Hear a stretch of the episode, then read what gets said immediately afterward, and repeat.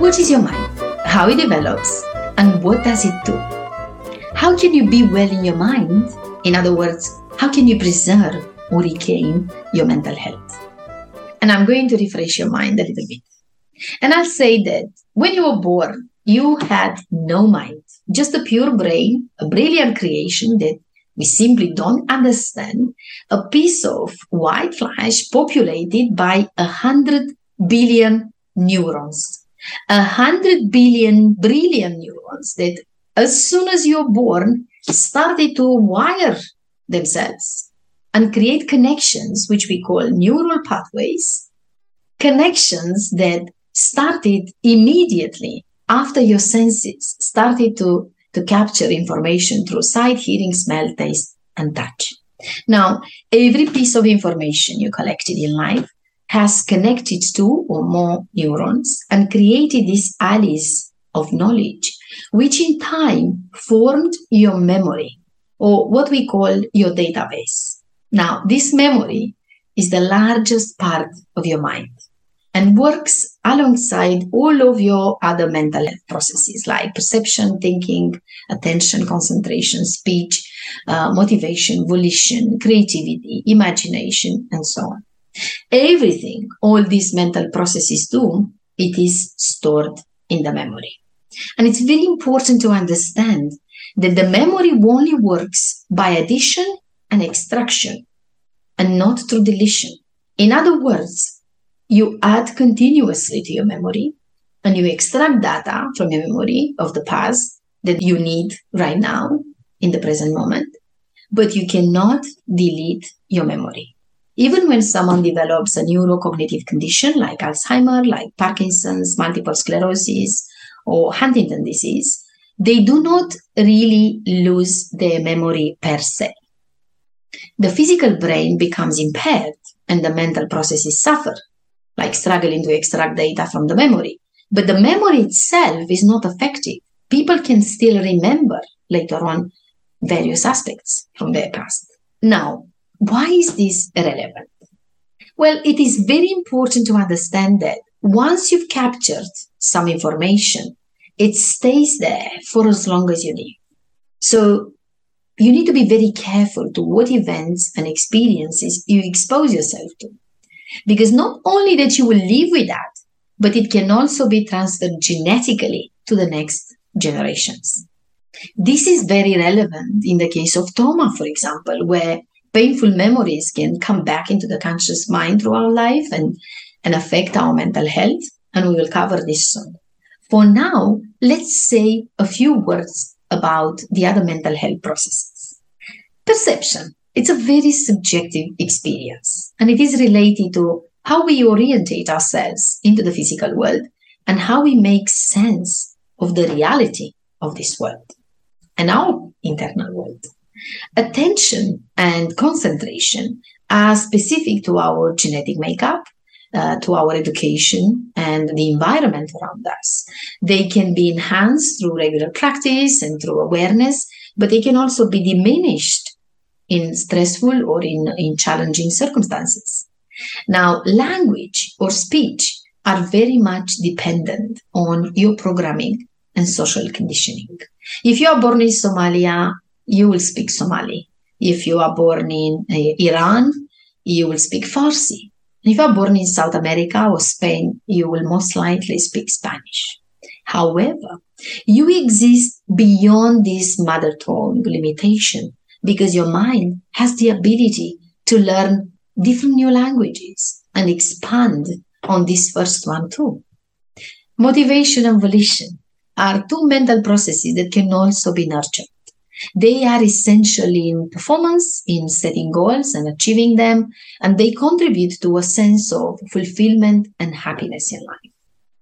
Creativity is a mental process that connects you with your hidden resources within a dimension that transcends the limitations of this physical realm and the limitations of your mental programming. And imagination is the mental processes it's still mediated by the memory, as we cannot really imagine something that is not somehow related to other type of information already existing in us, information that we have experienced before. But imagination is generally future oriented as opposed to memory, which is the container of the past. Now, I left thinking at the end because it is a very important mental process. It's, it's a process that is helpful in every aspect of life. However, if it's managed poorly, thinking can become overthinking and it can incapacitate your life. It is then vital to develop a mindful practice and to become the observer of your mind, in particular, the observer of your thinking, to realize that if you can observe your thoughts, if you can become aware of your thoughts, that you cannot be your thoughts. You are much more than this program mind. And only in that space of presence and awareness, you are in charge with your life and you regain control of your well being.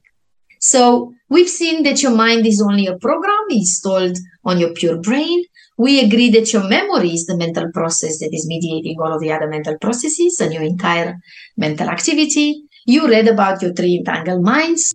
So today you are experiencing life beyond your initial mind, which is the program downloaded in you by the family, school, and culture, which I call the tunnel mind. And by now, you know that you have the choice to expand your mental activity through neuroplasticity.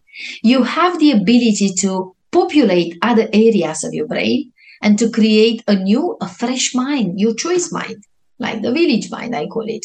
And this is a mind that is more aligned with your wishes, with your aspirations, with your desires. This mind is positive, it's more self accepting, it's full of love, of care, compassion, and gratitude. And you are starting to learn to let your brain function on different wavelengths and allow the mind to access different levels of consciousness.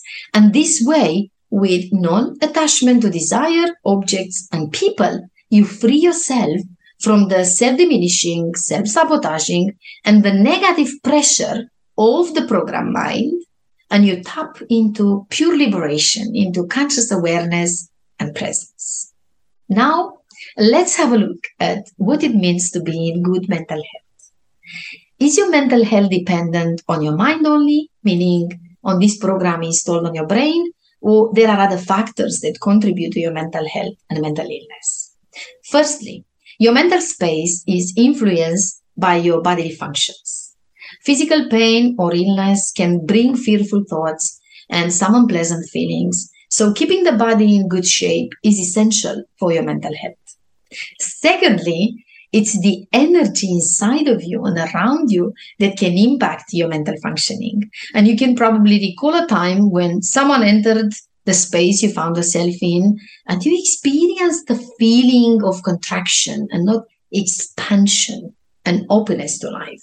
You know, the energy or the soul, the spirit, the, the source of life, the, the universe, or whatever you want to call it, is the host of your emotions and they are not isolated because a hurtful emotion, you know this very well, can bring unsettling thoughts and even physical pain. The third factor that can impact your mental health is the outer environment, the people around us, the weather, the ecosystem, the energies of the universe, the world systems and institutions that I mentioned before. These are all forces external to you, outside of your control, but they can put a lot of pressure on you. You need to learn to develop strong boundaries of self to make sure that you do not allow the external world to enter your internal space. Because this way, that will tamper with your inner experience. What is clear and widely accepted these days is that the mind, the body, and the soul are absolutely inseparable. And you need to consider them as being part of a whole being if you want to make progress in your self discovery, in your healing, in your personal growth.